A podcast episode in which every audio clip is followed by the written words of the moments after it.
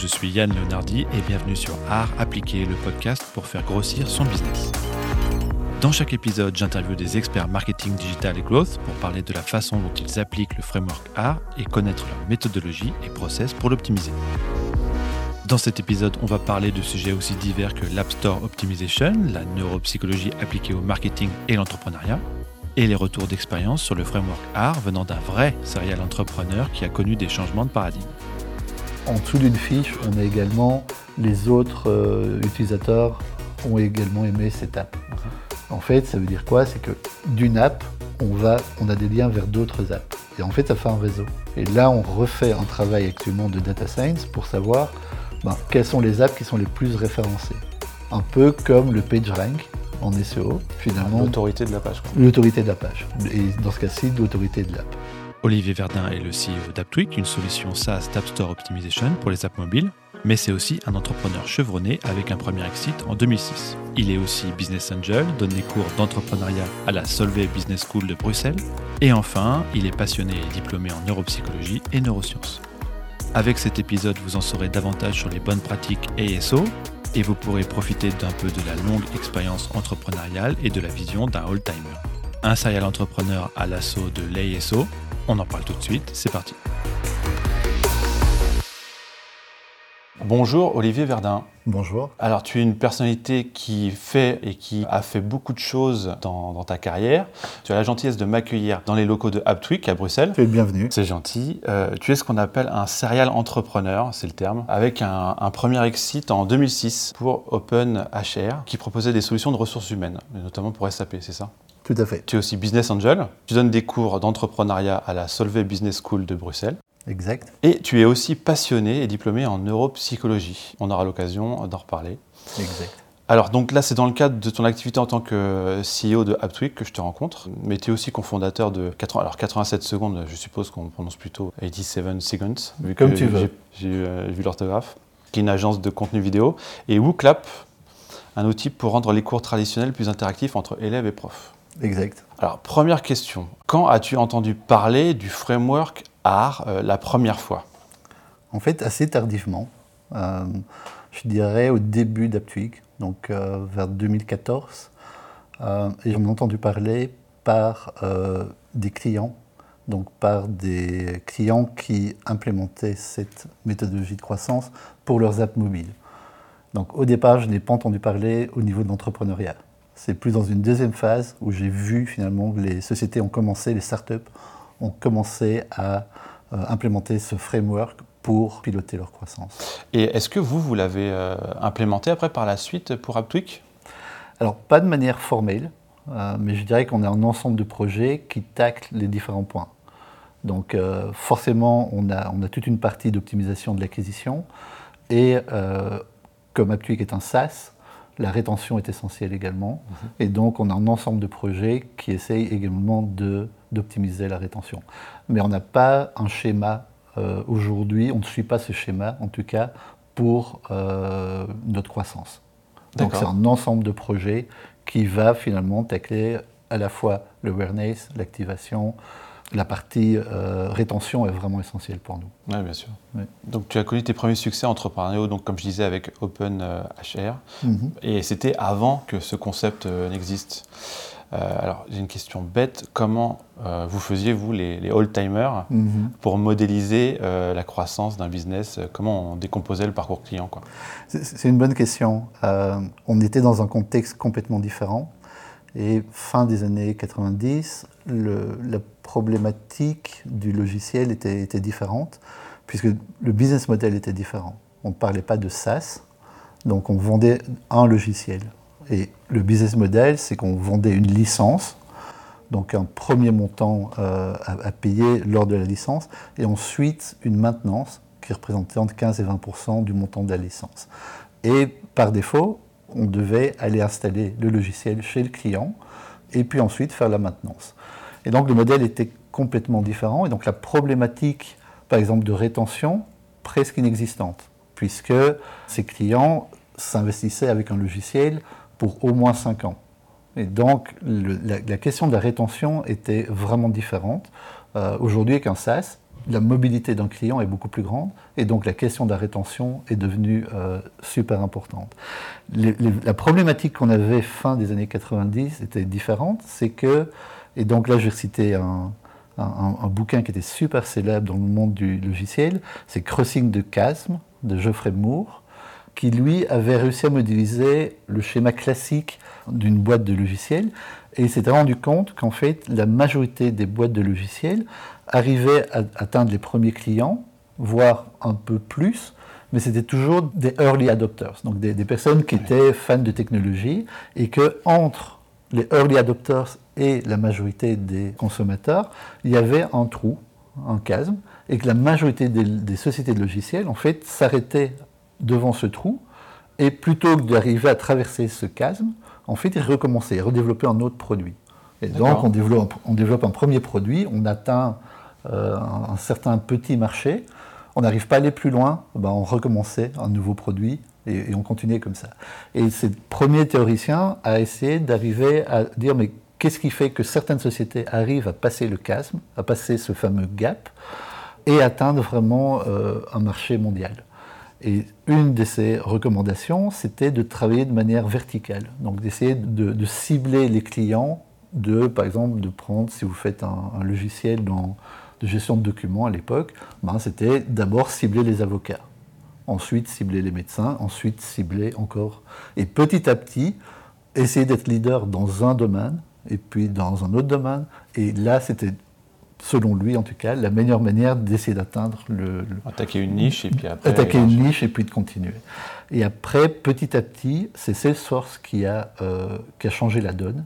Et il est arrivé en disant, bah, en fait, le logiciel, ce n'est plus juste une boîte, ce n'est plus un serveur, c'est une commodité. C'est un usage, on va utiliser un logiciel.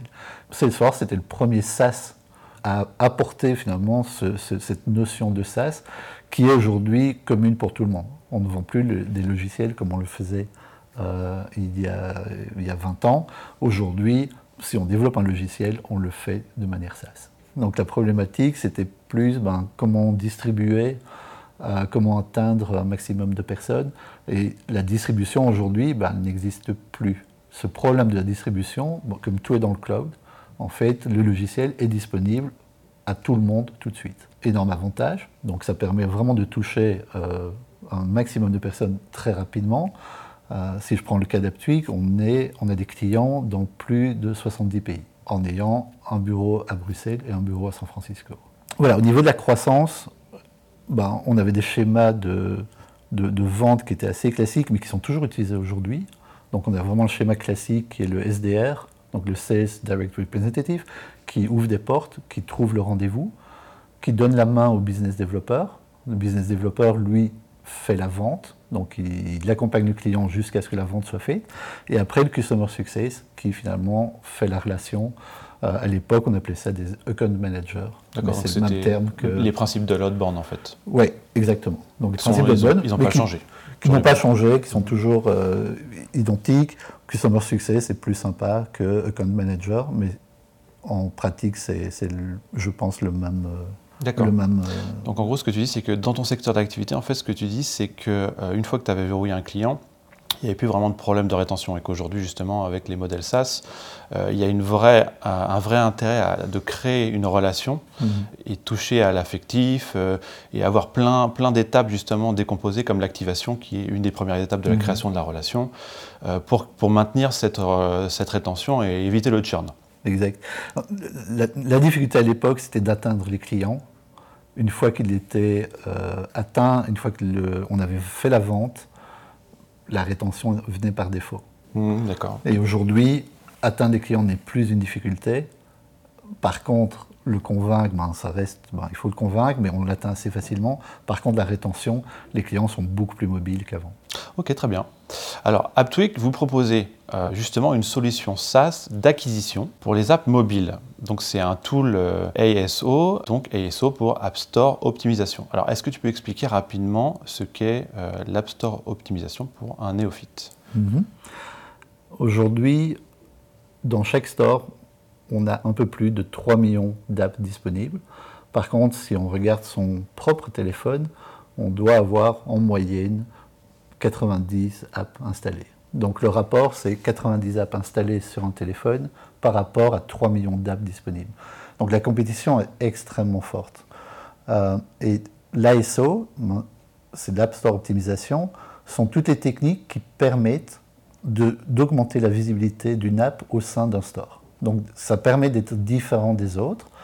Et ce que l'on sait également, c'est que 65% des téléchargements viennent après la recherche d'un mot-clé. Donc c'est essentiel d'optimiser et d'essayer d'être bien placé sur les mots-clés qui sont pertinents pour vous. Et est-ce que, du coup, on peut faire un parallèle avec le SEO, qui est de la rétro-ingénierie, où en vrai, les gens ont tendance à oublier ça, mais en vrai, personne ne sait vraiment ce qui se passe dans le SEO, et on passe tous notre temps à essayer de deviner en quoi consiste l'algorithme. Est-ce que finalement, est-ce que c'est la même chose? Est-ce qu'il y a des certitudes, ou est-ce qu'il y a une manière un peu empirique d'arriver à des conclusions? Non, c'est très similaire. Donc le SEO et l'ASO sont similaires dans leur démarche. Forcément, il y a des différences, mais l'algorithme d'Apple, l'algorithme de Google Play n'est pas connu. Et donc, ce qu'on peut faire, c'est tester, c'est mesurer, voir ce qui fonctionne, voir ce qui ne fonctionne pas. Ce qui est important également de savoir, c'est que l'ASO, c'est un processus. Donc, comme le SEO. C'est-à-dire qu'un client ne peut pas dire « j'ai bien travaillé mon ASO et donc je m'arrête ». Donc, c'est plutôt un processus, c'est-à-dire qu'on va faire une première optimisation, on va mesurer les résultats, et ensuite, on va de nouveau optimiser, on va remesurer les résultats, et étape par étape, on va s'améliorer. Donc ce n'est vraiment pas un processus que l'on peut faire sur 2 semaines, 3 semaines ou 1 mois, c'est un processus qui va s'étendre sur 6 mois, 1 an, en sachant qu'on va avoir des premiers résultats au bout de 2 ou 3 mois.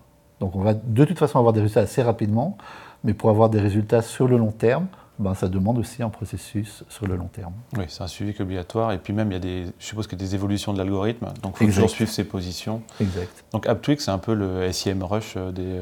Oui, c'est ça. C'est le MOS des stores. Ou le SEM Rush pour les stores. D'accord, très bien. Dans le cas d'une application, on a une étape acquisition qui va être décomposée en 2 parties. Puisqu'on a d'abord donc, soit la recherche dans les stores, soit par un lien direct sur le site vitrine de l'application. Et puis après, donc, il y a la visite de la fiche et il y a le téléchargement. Donc ça fait vraiment 2 étapes et on peut effectivement, en arrivant sur la fiche, perdre tout le monde. Est-ce que tu as une idée de la moyenne du taux de téléchargement après la visite d'une fiche sur un App Store ? Alors j'ai une bonne nouvelle et une mauvaise nouvelle. La bonne nouvelle, c'est que oui, on a les informations. Donc on a justement, chez AppTweak, travaillé sur des benchmarks. La mauvaise nouvelle, c'est que ces taux de conversion changent par catégorie, oui, et par pays, et par store. Et donc, selon l'activité de l'app, selon l'objectif de l'app, on va avoir des taux de conversion moyens très différents. En sachant par exemple que la catégorie jeu va avoir un taux de conversion plus faible qu'une catégorie comme météo. Pourquoi ? Parce que quand vous cherchez un jeu, vous allez être peut-être plus distrait et vous allez peut-être prendre un jeu plutôt qu'un autre, ça n'aura pas beaucoup de différence. Par contre, si vous voulez absolument avoir une application de météo, dès que vous avez quelque chose qui vous convient, vous allez la télécharger. Alors, j'ai repris 2-3 nombres. J'ai regardé sur la catégorie finance aux États-Unis. D'impression vers la page view, c'est 18%. Et de la page view vers l'install, on est à 56%. D'accord. Donc là, on est plutôt très élevé. Par contre, sur la sous-catégorie puzzle de game aux États-Unis, on est à 7% pour impression à page view et 17% de la page view vers l'install. Okay. Ce qu'il faut savoir également, c'est que sur Apple, on peut télécharger directement l'app à partir de la recherche. Donc on peut avoir un court-circuit, on n'est pas obligé de passer par le descriptif, par la fiche, avant de télécharger. D'accord. Donc pour l'App Store, ça peut être intéressant d'optimiser la fiche pour la recherche et pas spécialement pour la visite. Pour les deux. En fait. Donc il faut faire les deux. Mais il faut faire les deux et c'est que dans les résultats, l'icône est là, le titre est là.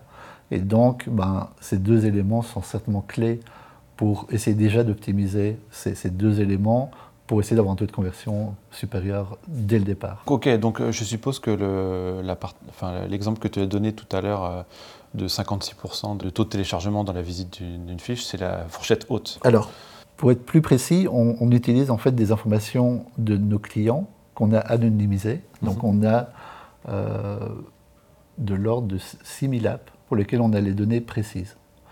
Et super. Nous avons finalement fait un benchmark, donc le 56% c'est la moyenne. Donc ça veut dire qu'on peut être au-dessus de 56% dans cette catégorie. D'accord, ok. Donc certaines, maintenant, c'est vrai qu'une app qui est, par exemple, une marque très connue, va avoir un taux de conversion extrêmement élevé. Oui, parce qu'il y a l'identité de la marque. Parce qu'il y a l'identité de la marque, et forcément, vous cherchez une marque précise, vous voyez l'app, ben, vous allez la télécharger. Alors, qu'est-ce qu'une bonne fiche sur un store, du coup ? Quels sont les éléments ? Alors, il y a deux types d'éléments. Il y a les éléments textuels et les éléments visuels. Donc, textuel, on a le titre, on a le sous-titre et on a la description. Et pour le visuel, on a l'icône, les screenshots. Alors, je suis désolé, je parle trop anglais. Ah non, moi aussi, je fais mon Jean-Claude Van Damme tout le temps. D'accord.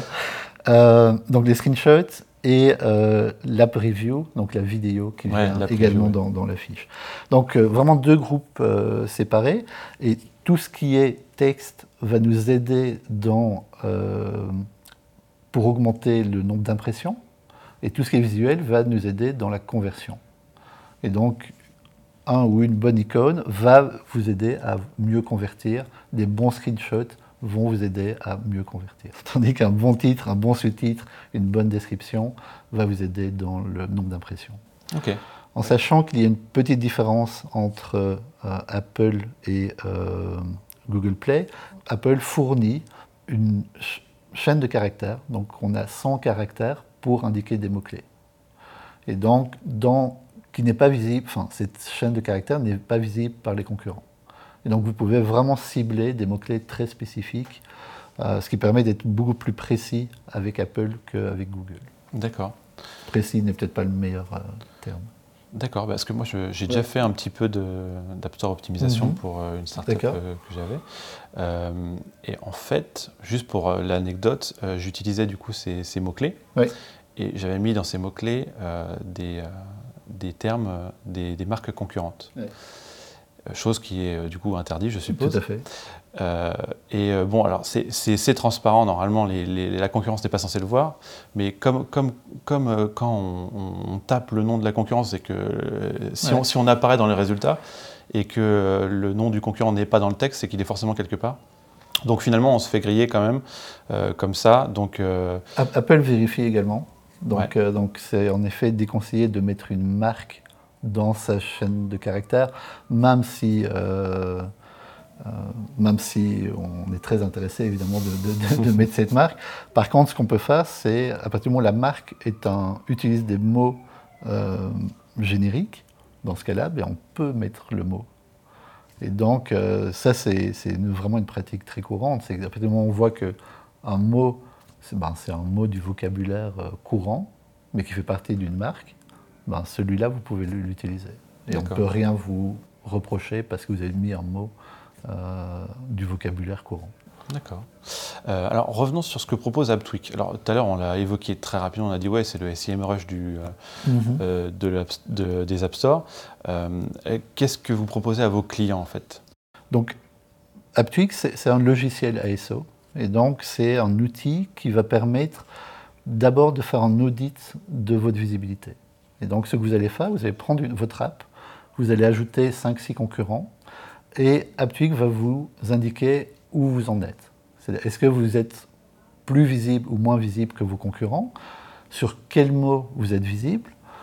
Et quelle est l'évolution de votre visibilité ? Donc, la première chose que vous pouvez faire avec AppTweak, c'est un audit, donc savoir la situation actuelle. Ça, c'est vraiment le premier niveau, et c'est vrai qu'on je pense que l'outil a été développé dans ce sens-là, c'est que plus vous ajoutez de concurrents, plus vous allez avoir d'insights sur la situation. Et donc, ça c'est la première étape, c'est de faire un audit. La deuxième étape, c'est de faire une première optimisation. Et là, AppTweak va vous aider à déterminer quels sont les mots-clés les plus percutants pour vous. Et les meilleurs mots-clés, ben, forcément, ils doivent avoir du sens, mais également, ils doivent avoir un volume de recherche important et une difficulté faible. On fait la distinction entre la difficulté et la chance. La difficulté d'un mot-clé, c'est la difficulté intrinsèque du mot-clé. Comment fait-on ? On fait une recherche sur ce mot-clé-là, donc on va dire on fait une recherche sur le mot « jeu », on regarde les 10 premiers résultats, et on regarde est-ce que ces 10 premiers apps sont des apps puissantes. Une app puissante, c'est une app qui rapporte énormément de téléchargements. Si vous êtes un nouveau jeu, et que vous n'avez aucune réputation sur le marché, ça va être très difficile pour vous d'atteindre les 10 premières places si les 10 premières places sont prises par des apps qui sont forcément puissantes. C'est pas la peine d'attaquer le mot-clé jeu, quoi. Voilà, ce mot-là, en tout cas, c'est intéressant si vous êtes un très gros studio de jeu. Si vous êtes un petit studio de jeu, il faut essayer de trouver d'autres mots. Et l'autre notion, c'est la notion de chance. En fait, on prend la notion de difficulté et on regarde par rapport à votre app. Et on vous donne votre indicateur, on vous dit... sur ce mot-clé-là, vous avez beaucoup de chances d'être classé dans les 10 premiers ou pas. Et donc, ce que vous pouvez faire avec AppTweak, c'est d'abord ajouter un très grand nombre de mots-clés, essayer de trouver les mots qui vont être pertinents pour vous, où vous avez le plus de chances d'être bien classé. Et donc, vous allez faire vos choix. Une fois que vous avez fait votre choix, une première optimisation, ensuite, vous allez mesurer les résultats. Et ça, c'est vraiment la deuxième phase dans l'optimisation, c'est à mesure des résultats. Certains mots-clés vont bien marcher, et sur certains mots-clés, ça ne va pas marcher, vous n'allez pas être classé. Et là, vous pouvez refaire une deuxième optimisation. Et itération par itération, vous allez augmenter votre visibilité. AppTweak permet également de suivre l'évolution des visuels. Donc on vient d'ajouter cette fonctionnalité récemment, qui permet d'avoir une timeline, avec toutes les modifications de sa propre app, forcément on les connaît, mais également des concurrents. Et donc c'est très intéressant, par exemple, de savoir que votre concurrent vient de changer son icône, ou a changé ses screenshots, ou a changé sa vidéo. Et donc ça, c'est un élément aussi essentiel, c'est de pouvoir suivre les évolutions. Une bonne pratique, par exemple, pour les studios de jeu, c'est d'avoir des visuels spécifiques en fonction de la saison. Donc pour Halloween, on va faire un icône spécial. Pour les fêtes de Noël, on va avoir un visuel tout à fait particulier. Là-dessus, AppTweak permet également d'avoir vraiment une visibilité sur ce qui se fait chez vos concurrents. D'accord, très bien. Donc, alors, le cœur de la valeur que vous apportez à vos clients, du coup, c'est la première partie de l'étape acquisition, c'est-à-dire entre la recherche dans le store et la visite de la fiche. Mais la visite de la fiche, c'est un peu comme une page de vente. Il y a forcément la dimension de copywriting qui rentre en jeu pour booster le taux de conversion. Mais j'avais une question en fait, est-ce que les gens lisent vraiment le texte dans les fiches des App Store ? Alors, personne ne le sait, mais moi je ne les lis pas. Donc, voilà. Donc voilà, on a 2 personnes sur 2 qui ne lisent pas les descriptions. Par contre, ça reste intéressant et important. La description est surtout importante pour Google Play, parce qu'ils vont indexer la description comme un texte en SEO. Et donc la répétition de certains mots-clés dans la description sur Google Play est essentielle. Et dans AppTweak, on offre la possibilité d'analyser la densité des mots-clés dans chaque description. Donc ça permet vraiment de savoir, est-ce que par rapport à ses concurrents, est-ce que tel et tel mot sont bien présents dans la description. Donc je ne pense pas que les personnes lisent la description complète, ça j'ai des gros doutes. Par contre, ce qu'ils font, c'est lire le premier paragraphe. Et le premier paragraphe se retrouve aussi dans la fiche tout de suite. Et donc un des conseils que l'on peut donner, c'est en tout cas d'optimiser les 2 ou 3 premières phrases. et par exemple de dire voilà, mon app a gagné le prix du jeu le plus fun dans telle compétition, ou notre app a ceci, ou essayer d'être plus percutant, en tout cas sur le premier paragraphe. Donc c'est dans ce premier paragraphe qu'on va essayer de faire passer tous les principes de persuasion, donc oui. les arguments d'autorité, exact. La social proof et tout. Exact. Ouais, okay. Au maximum. Et après, dans le reste du texte, on fait plutôt de keyword stuffing, des trucs comme ça. Exactement. Là, on fait de l'optimisation, qui sera plus d'optimisation SEO. D'accord, très bien. Alors, tu l'as évoqué tout à l'heure un petit peu, les principales différences entre l'App Store et Google Play, au-delà de la typologie client qui est bien sûr différente, et qu'est-ce qu'il peut y avoir comme différence d'optimisation ? Alors, grosse différence, c'est la présence de ce champ de caractères pour les mots-clés sur l'Apple Store qui n'est pas présente sur Google Play. Deuxième différence, c'est l'indexation de la description par Google Play, mais pas dans Apple. Donc Apple ne regarde même pas, donc il n'y a aucune influence sur, de la description sur la visibilité. Sinon, les termes sont parfois différents, donc on va dire un sous-titre ou une short description. Voilà, ce sont ces nuances-là. D'accord. Mais vraiment, l'optimisation est similaire. Les résultats sont différents, c'est-à-dire que Apple, on voit très rapidement les résultats sur Apple. Sur Google, ça prend un peu plus de temps. Donc, ce qu'Apple fait, visiblement, c'est que, à partir du moment où, par exemple, vous ajoutez des mots-clés dans votre liste, Apple va vous donner une chance. C'est-à-dire qu'il va vous classer votre app très rapidement, bien placée sur ces mots. Mais si la conversion n'est pas bonne, elle va vous faire redescendre. Tandis que chez Google, ça prend beaucoup plus de temps.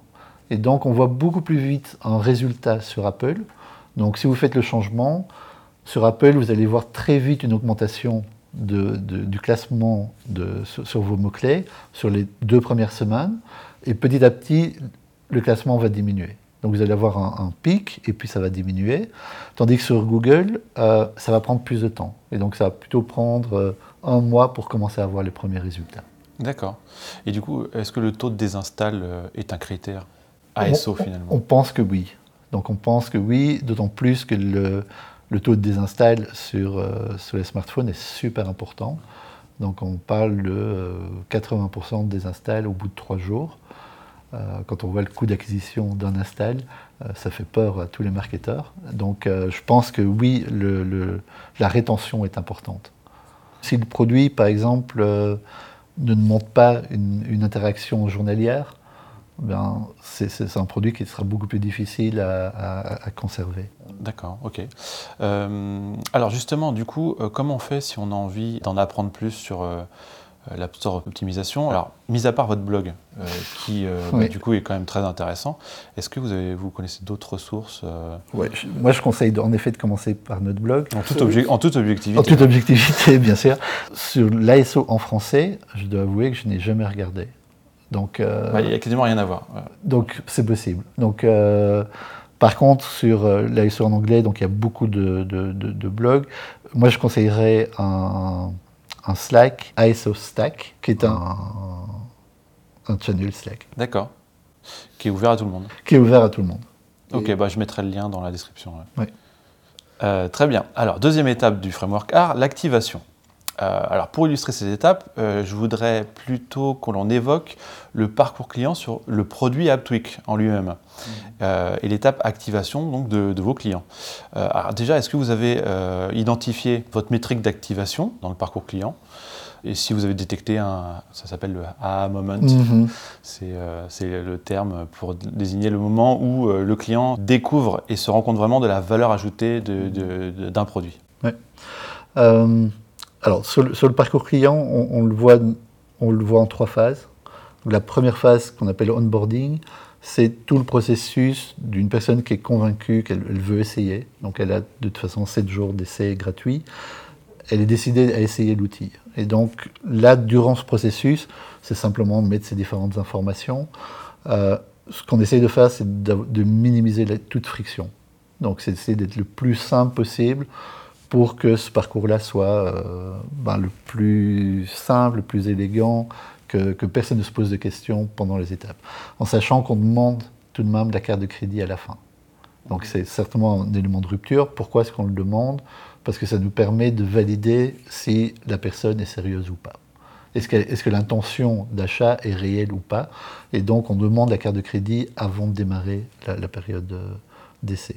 Ensuite, une fois que la personne arrive dans la plateforme, le aha moment pour nous, en fait, il peut arriver à partir du moment où la personne a ajouté son app, plus au moins un concurrent et quelques mots-clés.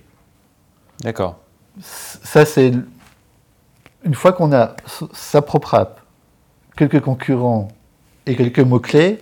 Il est activé. Il est activé, c'est-à-dire que là, on commence à lui donner de l'information, on commence à simplifier on commence à lui montrer le potentiel de l'outil. Et donc, ce qu'on a fait, c'est un bouton très simple, « Add an app », au milieu de l'écran quand on arrive... Et on vous prend par la main. On vous dit, vous optimisez quelle app, vous pouvez faire une recherche, vous ajoutez votre app, on dit, on voudrait un concurrent, on ajoute un concurrent, on vous dit, ajoutez 5 mots-clés, on ajoute 5 mots-clés, on dit, voilà, j'ai terminé, et là, vous avez votre premier rapport, avec votre app, un concurrent, des mots-clés, et il y a quelques menus qui permettent finalement de naviguer dans la plateforme et de commencer à... comprendre le potentiel du produit. D'accord, ça ressemble un peu à l'activation de Twitter par exemple, où ils forcent les gens à suivre 4 personnes, oui, pour que vraiment ils comprennent qu'est-ce qu'ils peuvent tirer du produit, quoi. Ok. Et alors comment vous faites pour optimiser ce taux d'activation? Est-ce que vous avez des scénarios de drip marketing pour rappeler aux gens, t'as oublié de rajouter 5 mots-clés Oui, et donc... De manière parallèle, en fait, on a également un ensemble d'emails qui va être envoyé pendant la semaine d'essai et même par après. Donc, dans la première semaine, en fait, on va montrer chaque jour, chaque client va recevoir un email avec un élément intéressant. De dire, vous pouvez, dans votre titre, vous pouvez ajouter des mots-clés. Et voilà les bonnes pratiques. Ou n'oubliez pas de rajouter un concurrent, ou n'oubliez pas de rajouter des mots-clés. Donc on essaie de montrer l'ensemble du produit sur les 7 jours, et donc d'avoir chaque jour un email qui donne un petit rappel, d'abord qui rappelle que la personne est en période d'essai, et que on a un ensemble d'éléments. Donc le produit est assez large, et pour nous, c'est une manière assez simple de dire, voilà, on vous donne des vraies infos ISO. Donc on ne donne pas que des infos outils, on donne aussi des infos ASO. Ce qui fait qu'une personne qui démarre reçoit des infos sur l'ASO, est introduit au domaine de l'ASO, mais également à AppTweak, et donc à savoir comment utiliser AppTweak pour améliorer son ASO. D'accord, très bien. Bon, c'est très clair. Tu as dit un truc super intéressant tout à l'heure, tu as parlé d'ajouter la carte de crédit pour voir si les gens sont sérieux ou pas. Oui. Et ça, pour moi, c'est limite aussi important que tout ce qu'on peut faire derrière pour ceux qui ont mis leur carte de crédit. Parce que ça permet du coup de se séparer des leads qu'on ne veut pas, des clients qu'on ne veut pas, et de se concentrer vraiment sur l'audience cible. Et c'est hyper important d'être radical sur l'onboarding, justement pour filtrer, se séparer de ceux qui ne correspondent pas à l'audience cible. Parce qu'on a tendance au début à vouloir prendre tout le monde et enlever les frictions. Exact. Et c'est une erreur parce qu'après, on perd tout son temps avec d'autres gens qui de toute façon ne seront pas des bons clients et qui ne nous intéressent pas. Parce que, en plus, ils sont peut-être même pas dans la bonne audience, donc notre message ne va pas être pertinent. On va remettre en question notre message, donc c'est une vraie catastrophe. C'était une grosse discussion lorsqu'on a décidé de la mettre. Donc au départ, on ne l'a pas mise. Et en effet, on avait ces problématiques d'avoir énormément de trials, donc énormément de personnes qui démarraient, beaucoup de supports, pour des personnes qui, de toute façon, n'allaient jamais acheter, n'allaient jamais payer. Et donc, c'était une grande discussion de dire, est-ce qu'on est prêt à mettre la barrière? Et on s'est dit, on va la mettre un mois, et on va voir ce que ça donne. Au bout de 5 jours, on était convaincus, parce que finalement, oui, on avait beaucoup moins de trials, mais tous les essais que l'on avait étaient de qualité. Et ça, pour nous, c'était intéressant et important à faire. D'accord, donc c'est important d'avoir une vision globale sur l'activité plutôt que rester focus sur un seul point. Parce que si par exemple il y avait un responsable de l'activation, lui dirait non, non, il faut enlever la barrière à l'entrée parce que lui, il veut faire monter son... Oui, son c'est le danger des KPI. Donc en effet, il faut... si le KPI, c'est juste le nombre de trials, ben, c'est pas un bon KPI. D'accord. Alors, troisième étape du framework A, la rétention. Et là, du coup, pour la rétention, j'aimerais bien faire appel à ton expérience un peu transverse dans tous les business auxquels tu as participé, que tu as pu monter ou intervenir dedans. Tu as sûrement identifié des patterns de rétention. Alors, j'ai bien compris tout à l'heure que la rétention n'était pas vraiment un problème pour OpenHR. Mais du coup, par la suite, tu as quand même participé à plusieurs aventures. Alors, quelles sont pour toi les clés d'une bonne rétention ? Alors, c'est un peu fourre-tout comme question, mais... Oui, c'est une question complexe. C'est vrai que la rétention est devenue le sujet super important pour les SaaS. Je dirais qu'il n'y a pas de formule magique, donc je n'ai pas une formule qui va te dire ben, « j'ai la solution ». Il suffit d'activer tel bouton et la rétention sera fantastique. Non, je dirais que j'ai plus un ensemble d'éléments. Un élément important pour moi au niveau du SaaS, c'est de continuer à ajouter de la valeur au niveau du produit. Donc on continue, nous, à investir énormément dans le produit. Donc on ajoute des nouvelles fonctionnalités, on simplifie des fonctionnalités, on continue. Tous les mois, on a une nouvelle release. Et c'est une release pour les clients. Donc c'est une release d'optimisation, d'augmentation de la valeur du produit. Ça, je pense que c'est aujourd'hui c'est quelque chose d'essentiel qui est attendu par tout le monde. Autant avant, on avait un logiciel et on corrigeait les bugs. Autant ici, le logiciel se développe avec le temps. Et pour convaincre les personnes de rester, ben, il faut continuer à leur fournir des nouvelles fonctionnalités. Oui, avoir un produit qui évolue de manière constante. Donc là, on a vraiment une grosse release par mois et 3 releases mineures par mois aussi. Donc revenir toujours à leur contact, avec des nouveautés, avec des améliorations. Donc on écoute énormément nos clients. Donc ça, c'est le deuxième point essentiel pour moi, c'est notre capacité à beaucoup parler avec nos clients, à savoir les écouter, donc être capable de comprendre quels sont leurs besoins réels et de le transformer en une fonctionnalité ou en supprimant quelque chose. C'est-à-dire si un écran est trop complexe, ben de le simplifier pour être vraiment beaucoup plus proche de ce que le client cherche. Donc ça, pour moi, je pense que c'est un élément vraiment essentiel. C'est intégrer les clients dans le processus de création. Ça fait partie de l'ADN d'AppTweak depuis le premier jour. Alors c'est presque par défaut, puisque l'ASO, personne ne savait ce que c'était il y a 5 ans. Et donc nous non plus, on a appris sur le tas. Et petit à petit, avec nos clients, avec nos premiers essais, on a appris, on a intégré nos clients. Et le fait d'avoir autant de grands clients, donc aujourd'hui on a plus de 1000 clients, dont des très très grands noms. Donc on travaille avec Expedia, Adobe, Amazon, Microsoft, LinkedIn. Enfin, tous ces clients nous ont apporté de la connaissance. Forcément, on les a aidés, mais leurs questions, on prend même simplement leurs questions, leurs besoins, bah, a nourri le produit. On a transformé ces besoins en fonctionnalités. Et c'est vrai qu'à partir du moment où vous avez parlé avec 50, 60, 100 grands clients, bah, le 101e, il a les mêmes questions. Magie, on a la réponse de sa question. Parce que ben, chacun est confronté plus ou moins au même problème. Et donc le fait d'avoir vraiment intégré les clients dans le processus de création, ça je pense que c'est un très bon élément de rétention. D'accord. Ça c'est un. Le deuxième point, et ça va être un peu bateau, mais c'est vraiment le support. Donc c'est d'être auprès de nos clients, de répondre très rapidement et de répondre avec qualité. Alors moi, j'insiste énormément chez AppTweak là-dessus, surtout sur les personnes qui commencent, c'est que je veux que quand on fait du support, qu'on ne fasse pas du ping-pong. Donc il y a le support ping-pong qui est « j'ai une question, je te réponds par une question ».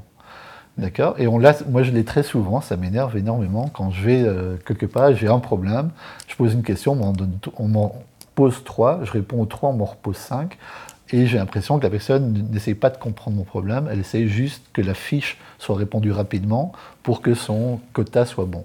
Donc ce qu'on essaye de faire en tout cas chez AppTweak, c'est que quand il y a une question, ben, qu'on aille vraiment au fond des choses et qu'on essaye de résoudre le problème, pas répondre à la question, résoudre le problème. Et c'est en effet parfois reposer une question, mais c'est surtout essayer de se mettre à sa place et de trouver une solution pour la personne. D'accord, donc créer une relation, beaucoup d'empathie, d'écoute. Voilà, on considère que cet ensemble de questions est la principale richesse d'AppTweak. Donc plutôt que de se dire, ben, le support c'est quelque chose qu'on doit faire et c'est ennuyant, et ah, ces utilisateurs sont idiots, ils ne comprennent pas notre outil, nous c'est le contraire. On considère que, en fait, chaque question, ben, c'est une source de richesse pour le produit, parce que c'est un problème qu'on va pouvoir résoudre, ou c'est une nouvelle idée qu'on va pouvoir ajouter aux fonctionnalités. D'accord, très bien. Alors, moi, j'ai une solution qui est valable à court terme pour les SaaS. OK. Ça consiste à... Alors, ça ne va pas te plaire, parce que tu as répondu juste avant. Ça consiste à arrêter d'envoyer les factures mensuelles et de se faire oublier. Moi, ça marche sur moi. C'est-à-dire que les gens, j'oublie que j'utilisais un SaaS, et puis au bout d'un an, je finis par annuler, mais pendant un an, j'ai payé, quoi. Donc, c'est une technique, mais sur le long terme, c'est pas... Non, il y a plus radical. Donc, j'ai lu quelques blogs également où ils disent, ben, il faut... enlever le bouton « Cancel my subscription ». Oui, voilà, très bien. Voilà, ça fonctionne aussi. Parce que du coup, il faut envoyer un mail, c'est chiant. Voilà, et donc les gens sont un peu paresseux, ils ne vont pas envoyer de mail, etc. Alors, oui, ça marche. Par contre, je trouve que sur des plus gros clients, donc ça va marcher de manière marginale. Par contre, sur des plus gros clients, ben, ce n'est pas le niveau de confiance qu'on veut donner. Ben oui. Donc ça marche un peu. Je pense que ça peut le faire pour... Si en effet un client est passif et continue à payer, mais je préfère plutôt le réveiller et lui dire, bah voilà, on a confiance dans notre outil, on sait qu'on peut apporter de la valeur, donc on préfère le réveiller et lui dire, en fait, utilise l'outil, et je pense qu'à long terme, bah, ça fonctionne de toute façon mieux. Très bien. Alors, quatrième étape du framework, le referral, recommandation. Moi, par exemple, bah, j'ai connu AppTweak par recommandation, puisque j'ai demandé... à un ami, un outil ASO, et du coup on m'a parlé d'AppTweak, donc voilà. Bien sûr, le meilleur moyen d'avoir un bon referral, c'est de faire un bon produit, hein, tout le monde est d'accord. Mais ce referral bouche à oreille n'est pas vraiment traquable. Mmh. Donc là, on va parler plutôt du referral traqué, à la Dropbox. Vous avez de l'espace en plus si vous recommandez un ami. Ouais. Est-ce que tu as déjà mis en place ce genre d'opération sur un de tes business ? Est-ce que tu envisages potentiellement de le faire, ou est-ce que il y a une opération en place comme ça sur AppTweak? Alors c'est un bon sujet. On ne l'a jamais fait, et chaque fois on ne le fait pas, principalement parce qu'on travaille avec du B2B et que on a le sentiment que si on donne une récompense, on perd le référent naturel, qui a beaucoup plus de poids s'il n'y a pas de récompense. C'est-à-dire qu'ici, ben, je pense que c'est Sylvain qui t'a recommandé. Oui, c'était Sylvain d'Aptamine. Voilà, Sylvain d'Aptamine. Je pense que si tu es au courant que Sylvain gagne quelque chose pour donner une référence, ça peut biaiser l'effet. Je pense que ça ne pose aucun problème sur un Dropbox, parce que finalement, on le fait à tous ses amis. Et par contre, j'ai l'impression sur du B2B, ce qu'on préfère, nous, c'est que ça se fasse de manière naturelle. Et ça se fait fort de manière naturelle aujourd'hui. C'est-à-dire que le seul souci qu'on a, c'est que ce n'est pas traquable. Donc je ne peux pas dire on en a beaucoup plus aujourd'hui qu'il y a un an. Simplement, ce qu'on fait, c'est quand même, sur des très gros clients, c'est de savoir comment ils ont entendu parler de nous. Et donc ça permet quand même de voir le réseau. Donc ça reste une question. Certains autres outils d'ASO l'ont fait. Certains outils ont donné des mots-clés si vous faites un tweet ou des choses comme ça. Nous, on ne l'a pas fait. On ne l'a pas fait de manière formelle. C'est-à-dire ce qu'on essaie, c'est d'avoir le meilleur produit possible, et on sait qu'une personne qui est super contente devient fan et va commencer à parler à d'autres personnes. D'accord, donc vous, votre meilleur moyen de travailler sur la recommandation, c'est d'être à fond sur le produit, et tout complètement. Oui, sur la qualité, sur la relation, sur le long terme. D'accord, très bien. Et donc, au sein d'AppTweak, est-ce que vous avez une équipe growth ou une méthodologie growth avec des tests hebdo, ce genre de choses? Alors, pas de manière formelle, donc il n'y a pas une équipe qu'on appelle growth. Par contre, on a un ensemble de projets Donc on a un travail sur la rétention, on a un travail sur l'acquisition, on est en train de faire actuellement des tests sur l'acquisition payante, on n'en fait pratiquement pas, mais on est en train de faire des tests là-dessus. On a un projet SEO, donc on a un ensemble de projets que je pourrais remettre à différents endroits du framework AR, mais je n'ai pas une équipe, donc on a une équipe marketing et une personne qui est responsable du produit, qui elle travaille ensemble, mais il n'y a pas vraiment une équipe qu'on appelle growth. Donc c'est l'équipe marketing avec un ensemble de projets. Et qui se réunit pour avoir une vision transverse de... Complètement, oui. Très bien. Du coup, j'ai vu que donc, avec le blog, vous faites pas mal d'inbound. Est-ce que vous faites de l'outbound ? Alors ça dépend de ce qu'on appelle l'outbound. Je pense qu'on est 100% inbound, donc on fait du SEO, beaucoup de contenu, donc énormément de contenu depuis le premier jour. Donc la qualité du contenu, c'est ce qui nous a fait connaître depuis le début chez AppTweak. C'était une décision dès le premier jour de dire on va sortir un blog toutes les semaines de qualité. Et donc on s'est tenu à ça. Pourquoi ? Parce qu'on s'est dit que l'ASO c'est un nouveau domaine et que de toute façon il fallait commencer à en parler, il fallait essayer de trouver et d'être un référent sur l'ASO serait un argument super intéressant pour après. Je ne sais pas si on peut qualifier ça d'outbound, on participe à des salons et des conférences. Donc c'est la seule manière d'aller vers les clients, mais par contre ce qu'on ne fait jamais, c'est d'envoyer des calls d'emails, faire des calls, donc ça jamais. D'accord, parce que là vous vous implantez à San Francisco. Oui. Donc la valeur ajoutée d'être présent sur le terrain, du coup je suppose que c'est justement pour les salons, ce genre de choses, pouvoir avoir en direct, closer des deals avec des clients un peu plus importants s'il y a besoin. Et du coup, je me posais la question, parce qu'on me disait que justement, à SF, les boîtes SaaS faisaient finalement des fois plus d'outbound que d'inbound. Est-ce que tu as vu ça aussi ? Alors, ça dépend de quel type de SaaS on parle. Donc, si on prend des SaaS B2B avec des budgets de 100 000 dollars par an, on va probablement avoir beaucoup plus d'outbound. Et un délai de clôture du client qui va être entre 3 mois et 6 mois. Et on va appeler ça du high touch.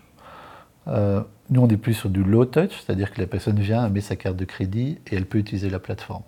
Donc, on ne parle pas de 100 000 dollars par an. D'accord ? Donc, on va plus parler de 5 000, 10 000 dollars par an. Donc, pour ce type de montant, faire de l'outbound est trop coûteux. Une question qu'on s'était posée, c'était est-ce qu'on va réussir à toucher les très grandes entreprises ? Et en fait, oui. Donc un exemple, c'est Microsoft. Si j'avais voulu faire de l'outbound avec Microsoft, je contacte qui chez Microsoft ? Je vais sur LinkedIn, je fais une recherche des 400 personnes qui travaillent en marketing ou des 3000 personnes qui travaillent en marketing. Je ne sais pas qui je dois contacter. Imaginons que je trouve une personne plus ou moins bien placée. Je la contacte, c'est pas le bon moment, probablement. Et même si c'est le bon moment, probablement elle n'a pas le budget ou elle n'a pas le pouvoir de décision. La grosse différence avec l'inbound, c'est que finalement, le jour où il y a quelqu'un chez Microsoft a eu besoin d'une solution SEO, il est allé voir le référent. Elle est allée voir, elle a trouvé du contenu intéressant chez nous, elle a fait une période d'essai, elle nous a contactés parce qu'elle a des besoins spécifiques, et là, nous, on a reçu un lead qui était une personne qui avait le budget, c'était le bon moment, donc tout était juste parfait, et on a clôturé le deal en moins de 3 semaines. D'accord, très bien. Alors du coup, j'aimerais bien revenir sur un aspect de ton CV qui m'a particulièrement intrigué, c'est ta passion et ta formation en neuropsychologie et sciences cognitives. Alors d'où vient cet intérêt ? C'est une bonne question. En fait, c'est un peu par hasard. Après la vente de ma première boîte, donc OpenHR en 2006, je suis tombé sur un bouquin dans une librairie, mais vraiment au hasard, de psychologie cognitive. J'ai acheté ce livre et j'ai trouvé ça passionnant. Et donc, psychologie cognitive, je me suis rendu compte que... Est-ce que tu peux expliquer en très peu de mots c'est quoi la psychologie cognitive ? C'est la compréhension du cerveau au niveau des fonctions mentales comme la mémoire. C'est quoi la mémoire ? C'est quoi l'attention ? C'est quoi un raisonnement ? Et donc, ce sont toutes ces fonctions qui sont hyper intéressantes, hyper importantes, qui sont maintenant étudiées en neurosciences. Et la neuropsychologie, ce que l'on fait, c'est qu'on étudie des patients qui ont des lésions Et donc, par exemple, vous faites un AVC, malheureusement pour vous, et vous avez une partie du cerveau où il y a une lésion. Donc, une partie du cerveau ne fonctionne plus. Eh bien, on peut étudier quelles sont les fonctions qui sont touchées. Est-ce que c'est le langage? Est-ce que c'est la partie motrice? Est-ce que c'est l'attention? Est-ce que c'est la compréhension du langage ou la capacité de parler? Et donc, petit à petit, avec un ensemble de patients, on a pu mieux comprendre le fonctionnement du cerveau grâce à des patients qui ont eu des accidents ou des lésions. Ça, c'est sur la compréhension du cerveau. Maintenant, le rôle du neuropsychologue, c'est de faire de la rééducation. Donc, soit de rééducation de personnes qui ont eu des lésions, soit de l'éducation ou de l'aide aux enfants dans leurs premiers apprentissages. Donc des enfants qui ont des difficultés d'attention, c'est fort à la mode pour l'instant, ou des enfants qui ont des difficultés avec les notions mathématiques, etc. D'accord. Et donc les sciences cognitives, ça aide aussi, c'est un rapport direct avec comment on appréhende le monde extérieur, en fait, comment on le comprend. Oui, c'est comment de manière très simple, c'est comment le cerveau fonctionne. D'accord, très bien. Donc c'était un bouquin par hasard. Donc un bouquin par hasard, et je me suis dit, ça m'intéresse vraiment, j'aimerais bien suivre un cours. Et donc, j'ai regardé à l'Université libre de Bruxelles, il y avait en effet un cours de psychologie cognitive en première année de psychologie. Et donc, plutôt que de m'inscrire seulement à ce cours-là, je me suis inscrit en première année de psychologie. Et je me suis dit, la première semaine, je vais aller voir tous les cours par curiosité. Et j'ai trouvé ça passionnant. Donc, tous les cours me passionnaient. Et on avait un cours d'éthologie, c'est le comportement des animaux, c'était absolument magnifique comme cours. Il y avait un cours sur l'histoire de la psychologie depuis le Moyen-Âge. Il y avait un ensemble de cours extrêmement intéressants. Et je me suis dit, mais c'est trop bien, donc je continue. Et puis, arrivé janvier, les examens, j'ai fait les examens. Et puis, il y a des nouveaux cours à partir de février, fantastique. Il y a des nouveaux cours, donc j'ai fait la première année. Et puis, le cours de psychologie cognitive continuait en deuxième année, donc j'ai fait la deuxième année. Le bachelor, c'est 3 ans, donc j'ai fini les 3 ans. Et puis, il y avait un master en neuropsychologie, qui était vraiment le domaine qui m'intéressait le plus, en 2 ans. Donc, ok, j'ai fait les 2 ans. Et donc, finalement, vraiment, j'étais pas parti pour faire les 5 ans au départ. Et j'étais pris par cette passion. Et j'ai terminé en 2013. Le master en neuropsychologie, et j'ai hésité à faire un doctorat. Donc j'ai failli continuer dans cette voie-là. Finalement, AppTweak m'a rattrapé, mais j'ai toujours en tête la possibilité ou l'idée de faire un doctorat en neuropsychologie. D'accord, parfait. Donc du coup, tu me vois venir. Oui. Du coup, moi, je me demande s'il peut y avoir des applications directes de ces connaissances dans l'entrepreneuriat et notamment dans le marketing, dans le travail du message, au niveau de la perception des gens, utiliser les sciences cognitives pour des objectifs, on va dire, commerciaux. Alors oui, en effet, il y en a.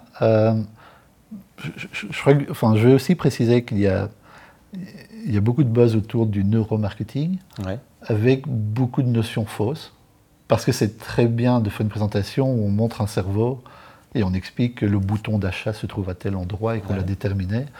Tout ça est faux. Donc, énormément de buzz négatif. Donc, en tant que neuropsychologue, c'est un peu fatigant et un peu ennuyant. Maintenant, c'est pas pour ça qu'on ne peut rien faire. Et donc, tout est un peu plus complexe que ce qu'on pense. Mais c'est clair que la compréhension du cerveau permet de mieux comprendre un ensemble d'éléments sur la prise de décision. Et notamment un ensemble de biais cognitifs. Donc un biais cognitif, c'est quoi? C'est notre cerveau a vraiment travaillé à 2 vitesses. Donc il y a un cerveau raisonné, conscient, qui est très très lent, mais qui est assez intelligent, mais qui est assez lent dans son processus, dans la gestion de son processus. Et il y a un cerveau extrêmement rapide, mais qui, lui, n'est pas très malin. Et donc, il va travailler sur des stéréotypes. Et donc, il va vous donner une réponse extrêmement rapide, mais pas très précise. Par rapport à ce qu'il connaît déjà. Par rapport à ce qu'il a, et c'est plutôt oui, non, c'est pas subtil. D'accord ? Ouais. Donc, on va avoir vraiment ce processus. Et il y a un ensemble de biais cognitifs connus qui peuvent, entre guillemets, un peu vous influencer. Et donc, on a des exemples que Mais je peux donner le nom d'un bouquin. Ouais. Alors le titre en français, je l'ai retrouvé, et il est vraiment pas bien, mais je vous assure, c'est un des meilleurs bouquins de neuropsychologie. Ça s'appelle « Les deux vitesses de la pensée », système 1, système 2. C'est écrit par Daniel Kahneman, c'est un prix Nobel d'économie. Et lui, toute sa carrière, toute sa recherche, c'est d'essayer de bien comprendre ses biais cognitifs. C'est essayer de comprendre comment est-ce qu'on est influencé par tel ou tel élément. Alors, il y a plein d'études, on pourrait faire presque un podcast là-dessus. Quelques petits exemples ? Oui, je pourrais prendre un exemple. C'est, par exemple, le fait que quand on vous donne un nombre, même si vous savez que ce nombre est faux, il va vous influencer. Et je vais vous prendre l'exemple d'une étude qu'ils ont faite. Ils ont pris deux classes, et ils ont dit à la première classe, Gandhi est mort à 40 ans. Et à la deuxième classe, Gandhi est mort à 150 ans. On a tous l'image de la photo de Gandhi, on sait qu'il avait plus que 40 ans. On voit bien, c'est un homme âgé. On sait tous que vivre 150 ans, ce n'est pas possible. Donc on sait que l'information qu'on a reçue est fausse. D'accord ? Donc on sait les 40 ans de la première classe, les 150, les deux savent que c'est une information fausse. Par contre, si on leur demande de dire à quel âge réel Gandhi est mort, ceux qui ont reçu l'information 40, ils vont donner un âge inférieur à l'âge moyen de la classe qui a reçu 150. Et donc, ça veut dire quoi ? Ça veut dire que même une information fausse, que vous savez fausse, elle va tout de même vous influencer dans votre réflexion. Et c'est pour ça qu'on va retrouver de manière systématique dans tous les sites du e-commerce, on va toujours montrer... voilà, le prix normal, c'est 120 €, mais aujourd'hui, il est à 99 €. Et donc, on va toujours vous remontrer un prix au-dessus pour vous donner ce sentiment de « aujourd'hui, je fais une bonne affaire ». Et donc, vous pouvez avoir ce type d'influence de un nombre, simplement, et c'est une technique que certains commerciaux utilisent, c'est de vous sortir des très très grands nombres avant de vous parler des prix. Mais ça peut n'avoir rien à voir. On veut dire, on a 25 000 clients et la démographie de ceci, c'est autant, etc. Et puis notre prix n'est que de 199 $. Eh bien, oui, on peut avoir une certaine influence. Alors, est-ce que ça peut vraiment se marquer ? Alors, c'est là que je vais mettre le bémol. Est-ce que vraiment vous allez faire un point de croissance en plus grâce à ça ? J'ai quand même des doutes. Ah, sur des techniques comme ça ? Alors, sur des hauts volumes, sur du e-commerce, oui. Sur un SaaS, on n'est pas non plus sur des volumes très très élevés, je ne suis pas si sûr. Alors, on le fait, on essaye de tester, mais on a souvent du mal à vraiment détecter un très grand résultat. D'accord. Et du coup, est-ce que tu as utilisé certaines de tes connaissances Alors, j'essaye plutôt, moi, de les... Dans l'entrepreneuriat ? Oui, j'essaie de les utiliser plutôt sur le recrutement. Où en fait, là, il y a des biais cognitifs. Faire une interview, c'est extrêmement compliqué. Et ce n'est jamais qu'une personne vis-à-vis d'une autre personne. Et donc, on a des stéréotypes très rapidement. Donc, on se fait la fameuse idée qu'on a un avis au bout de 10 secondes. C'est pas faux. Pourquoi ? Parce que sur l'histoire de notre vie, il fallait savoir si la personne est méchante ou pas méchante, pour savoir s'il faut courir ou pas courir. Ouais, ouais. Et donc, forcément, vous allez avoir un avis sur une personne au bout de 10 secondes. Alors, qu'est-ce qu'on fait pour essayer d'éviter ça ? Parce que c'est vrai que vous avez une réponse très rapide, mais la qualité est très mauvaise. Et donc, déjà savoir qu'en fait, votre première impression n'est pas bonne, enfin, elle est probablement fausse, elle est peut-être bonne, hein, mais on ne sait pas. C'est d'essayer de se forcer, de dire je vais essayer de ne pas avoir une opinion avant la fin de l'interview complète. Je vais le laisser faire l'ensemble des questions et je vais essayer justement d'éviter d'avoir un avis trop rapide. Pourquoi ? Parce que si on a deux biais cognitifs très ennuyants, le premier c'est ce côté, on a un avis au départ, le deuxième très très ennuyant, c'est le biais, c'est qu'on doit rester raisonnable. C'est-à-dire que si j'ai une première idée, je vais essayer que tous les éléments qui arrivent, de conforter ma première idée.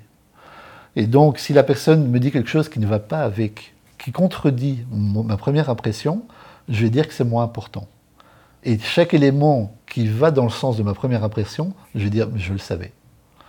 Et donc voilà, au niveau du recrutement, ce que j'essaie de faire, en tout cas dans toutes les boîtes où je travaille, c'est de former les personnes qui font les interviews, à se défaire de leurs biais cognitifs. Oui, et à les aider, on ne sait pas complètement s'en défaire, mais en tout cas être conscient qu'ils vont être influencés par ces éléments-là, et donc ben, d'essayer de s'améliorer, en sachant que c'est difficile. D'accord. Du coup, c'est quoi la suite pour AppTweak? Vers quoi vous avez envie de faire évoluer le produit? Alors, le produit, on le fait évoluer vers... On a de plus en plus de données, et donc ce qu'on essaye d'avoir, c'est d'être de plus en plus percutant. Donc d'arriver le plus rapidement possible à donner des insights qui vont avoir un impact pour nos clients. Et de la manière la plus rapide possible, la plus automatique possible. C'est-à-dire que l'idéal pour nous, c'est que le client vienne avec son app, sans devoir donner un seul concurrent, et on lui dit, en fait, on a détecté ces 10 concurrents, on s'est rendu compte que ces concurrents-là viennent de faire telle et telle modification, qu'ils ont eu un impact intéressant, et on vous conseille de faire ceci, ceci, ceci et cela. Ça, ce serait l'élément parfait, parce que ça permettrait très très rapidement d'avoir du résultat. Donc voilà, c'est vers là que le produit doit évoluer. Donc on a de plus en plus de données, c'est essayer de faire de plus en plus de corrélations, essayer de trouver du sens, donc faire des études sur la conversion, sur... ici, on est en train de faire une étude sur un élément qui est vraiment intéressant, c'est qu'en dessous d'une fiche, on a également les autres utilisateurs ont également aimé cette app. Mmh. En fait, ça veut dire quoi? C'est que d'une app, on a des liens vers d'autres apps. Et de cette app, on a aussi des liens vers d'autres apps. Et en fait, ça fait un réseau. Et là, on refait un travail actuellement de data science pour savoir quelles sont les apps qui sont les plus référencées. Un peu comme le PageRank en SEO, c'est de se dire, finalement, une app est traversée par un ensemble d'autres apps, plus ou moins puissantes, et donc ils ont aussi, finalement... L'autorité de la page, quoi. L'autorité de la page, et dans ce cas-ci, l'autorité de l'app. Donc voilà, ça c'est le genre de travaux qui sont importants pour nous. Et donc pour nous, c'est plus de data science et plus d'insights possibles très rapidement. D'accord. Alors du coup, là, je voudrais faire appel pour une des dernières questions aux professeurs. Ah bon? Professeurs de la Business School. De toute ton expérience, si tu devais retenir une leçon business, ce serait laquelle? Je vais être un mauvais élève. Je vais te donner 2 leçons. Ah bah, je prends okay. Aussi. Non, je dirais... Alors, c'est des leçons un peu bateaux, mais qui sont quand même importantes. Le premier point, c'est le recrutement qui fait la différence. C'est l'équipe. C'est l'équipe. Donc, c'est la capacité de bien recruter, donc c'est la culture. C'est bien recruter les personnes et bien les faire développer. Donc, d'avoir les personnes et finalement faire en sorte que ces personnes, au bout d'1 an, 2 ans, deviennent des personnes importantes dans la société. Donc, la qualité du recrutement, cette capacité à développer les personnes, ça fait une très grosse différence. Et j'ai vu des très bons projets sur le papier avec des équipes un peu faibles qui n'ont pas marché. Des projets un peu faibles avec une bonne équipe, le projet faible, il va se transformer parce que l'équipe est bonne et qu'elle va évoluer. Donc ça, c'est mon premier point. C'est un peu bateau parce que j'ai l'impression que tout le monde le dit, mais je pense que c'est vraiment essentiel. Si on me demande aujourd'hui, si on me dit je ne peux faire qu'une seule chose pour AppTweak, pour la faire grandir, je ne mets pas en sales. Je mets dans le recrutement. Je fais que du recrutement. Si je pouvais faire qu'une seule chose, pour avoir le plus d'impact en termes de croissance, je travaille sur le recrutement. D'ailleurs, la preuve, tes connaissances en neuropsychologie, tu t'es dit c'est plutôt dans les ressources humaines que je vais les mettre plutôt que parce que dans les couleurs de boutons. Quoi. Voilà, la couleur du bouton, c'est sympa, ça fait des super blogs, c'est très sexy, on met un cerveau avec du neuromarketing, c'est très sympa. Pour toi, naturellement, c'était plutôt dans l'équipe qu'il fallait, qu'il fallait investir. Complètement. Ça, c'est le premier point. Le deuxième point, c'est plus sur l'entrepreneuriat et sur la détection d'un bon projet. Pour moi, le plus important aujourd'hui, c'est la question de timing. C'est qu'aujourd'hui, il faut lancer certains projets. Ça ne sert à rien aujourd'hui d'essayer de faire un Facebook. Ou, comme quand Facebook a été lancé, ça ne servait à rien d'essayer de faire un moteur de recherche. Et très souvent, on a ça de manière... Là, c'est vraiment de la caricature, et tout le monde va dire c'est évident, on ne va pas refaire un Facebook. Mais très souvent, quand je fais du coaching, je vois des projets qui sont déjà très très matures, et où les personnes n'arrivent pas à quelque chose de vraiment nouveau.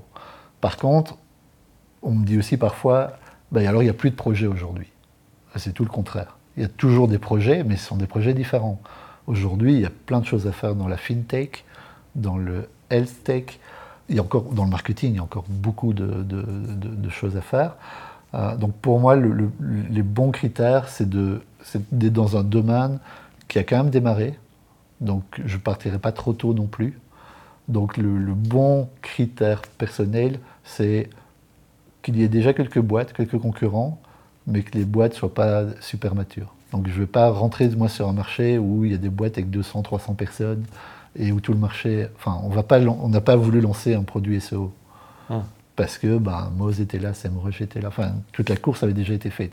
Commencer la SEO aujourd'hui, oui, vous pouvez venir, mais le marché, il est quand même... Enfin, vous avez vraiment beaucoup de retard. Par contre, il y a plein d'autres choses à faire aujourd'hui. Donc, Ok, très bien. Et alors, pour finir, est-ce que tu aurais un livre, des films ou des personnes qui t'ont inspiré ou qui t'inspirent dans ta carrière entrepreneuriale? Alors, business ou pas, hein, si c'est la grande vadrouille et qu'il y a une raison, moi, ça m'intéresse aussi. Hein. Même plus que si c'est la biographie de Steve Jobs. D'accord. Oui, je comprends. Je partage ton point. Donc, j'ai déjà cité le livre de Daniel Kahneman. Ouais. Donc, vraiment, c'est... Que je vais mettre en description aussi. Oui, s'il y a un seul bouquin en neuropsychologie à lire, c'est ce bouquin-là. Il est exceptionnel. Alors, j'ai choisi un autre bouquin. C'est Magellan, de Stefan Zweig. Pourquoi ? Bon, c'est l'histoire de Magellan. Et pour moi, en lisant ce livre, je me suis dit, Magellan, c'est un entrepreneur. Magellan qui a fait le tour du monde. Magellan qui a fait le tour du monde et qui, finalement, a compris la société dans laquelle il vivait, l'économie dans laquelle il vivait, a fait une levée de fonds dans un pays extérieur à lui. Donc, c'est un Portugais qui est allé chercher des fonds en Espagne, qui a levé une aventure, qui a dû mobiliser une équipe. Une venture, et qui finalement est parti avec ses 3 bateaux tout vers l'ouest, et en se disant, ben, si j'y arrive, j'ouvre une nouvelle voie économique pour mon pays.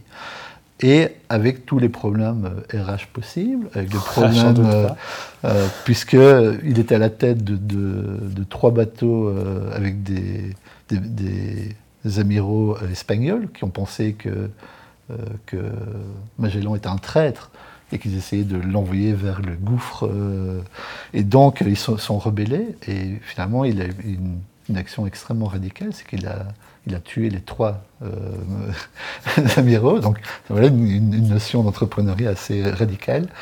Mais donc, voilà, moi, je trouve ça super intéressant parce que, en tout cas, sur la compréhension de l'économie, lever des fonds, lancer l'aventure, le côté humain, c'est passionnant. Et ce bouquin, il fait 150-200 pages, il est super facile à lire. Il est vraiment intéressant en tant qu'entrepreneur. D'accord. Et du coup, quand tu as des coups de mou, tu lis un peu de Magellan pour te relancer. Bon, la fin n'est pas si bonne pour Magellan, puisqu'il meurt dans une île. Et, bon, il est devenu célèbre, mais non, je trouve que c'est... Oui, c'est une très belle histoire et c'est extrêmement inspirant. Maintenant, c'est clair que je peux rien appliquer de ce qu'il a, vécu. Mais l'analogie est vraiment percutante et la complexité du monde dans lequel il était est très intéressante aussi. Donc pour moi, c'est un génie cette personne et est allé au bout de son aventure. Donc, je trouve ça extrêmement intéressant. D'accord, ben je mets ça aussi en description. Voilà. Eh ben, merci beaucoup, Olivier Verdun, de m'avoir accueilli dans tes locaux de AppTweak. Merci à toi. C'était un vrai plaisir de parler avec toi. Et puis, on se retrouve peut-être une prochaine pour parler neuropsychologie ou autre. Avec grand plaisir. Eh ben, merci à bientôt. À toi. Au revoir. Merci.